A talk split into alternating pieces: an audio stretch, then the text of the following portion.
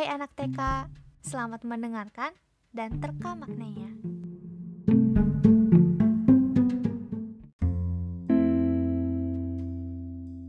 Aku pikir orang-orang di dunia ini cuma perhatian sama orang-orang yang menang dan berhasil. Tapi aku jarang banget dengar kalau orang-orang yang gagal dan kalah itu punya tempat yang spesial. Padahal sama-sama berusaha, sama-sama capek juga.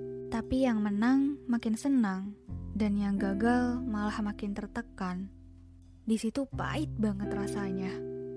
Patah hati, air mata mengalir, kecewa. Di sanalah bahkan kita jadi membenci diri sendiri. Melupakan perjuangan yang telah dilakukan dan berpikir bahwa masa depan yang cerah sulit banget untuk digapai. Emang, gimana? Lolos gak? Keterima gak? Padahal kata iya doang, tapi kok jadi bikin sedih ya?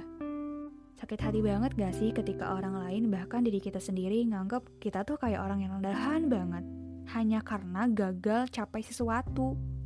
Terus kalau ditanya, kuliahnya di mana? Kerjanya di mana? Dan kita sebagai orang yang belum pasti mau di mananya, pertanyaan-pertanyaan itu tuh bikin kita jadi sedih lagi biasanya. Bahkan sampai greget banget pengen ngebuktiin, tapi belum waktunya aja.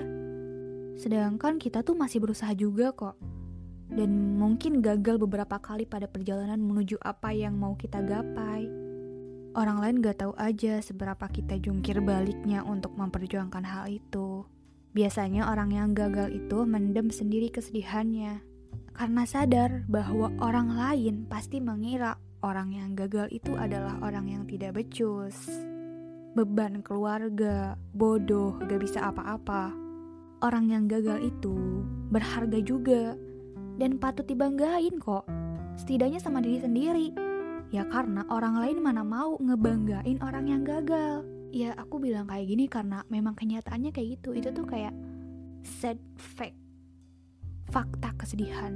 Ini emang kenyataan yang pahit banget ya guys ya. Tapi ya gimana lagi, kita sebagai orang yang mulai dewasa nih. Hal-hal yang kayak gitu tuh jadi awalan dari tantangan-tantangan yang lebih menantang di masa depan buat kita.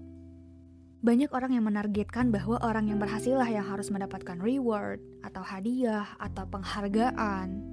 Karena memang orang yang gagal itu seperti dihiraukan, bahkan dianggap tidak kompeten oleh diri sendiri. Makanya jarang banget kan ada yang ngasih reward ke diri sendiri pas gagal atau pas kalah. Padahal yang sebaiknya diperhatiin itu usaha kitanya, bukan hanya tentang hasil akhirnya. Menurutku gak adil dong kalau kita lihatnya dari hasil akhirnya. Sedangkan misalkan orang yang gagal dan orang yang menang mempunyai usaha yang setara. Kecuali kalau gak setara, yaitu beda lagi. Kalau kita lihatnya dari usaha kita, mau kita menang, mau kita kalah, kita pasti bakal menghargai hasil akhir itu walaupun gak sesuai harapan, bikin kita nyesek, sedih. Gak bisa dipungkiri sih kalau sedih itu ya pasti ada. Pas baru aja dapet kabar gak baik dari impian-impian yang kita perjuangkan, pasti gak bisa langsung bahagia. Ya iyalah, emang bener. Masa ada sih orang yang dapet kabar gak baik, malah kayak, wah aku dapet kabar gak baik nih. Gak mungkin. Pasti sedih dulu dalam beberapa hari. Tapi gak baik juga kalau misalkan kesedihannya itu berlarut-larut bertahun-tahun mah atuh ge eta mah ada masalah pastinya juga kan. Ya bangkit dikit-dikit. Pas lagi sedih tuh bangkit dikit-dikit. Nanti juga bisa bangun kok. Semangat guys. Pasti bisa. Ayo semangat semangat semangat. Letak kebahagiaan pas kita gagal itu ya ada di dalam diri kita sendiri.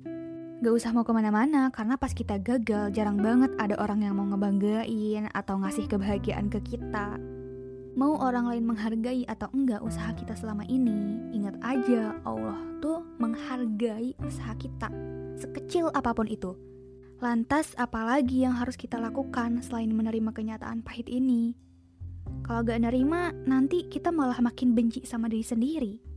Kita gak selamanya harus nyalahin diri sendiri juga. Tapi kalau emang ada, ya udah akui aja.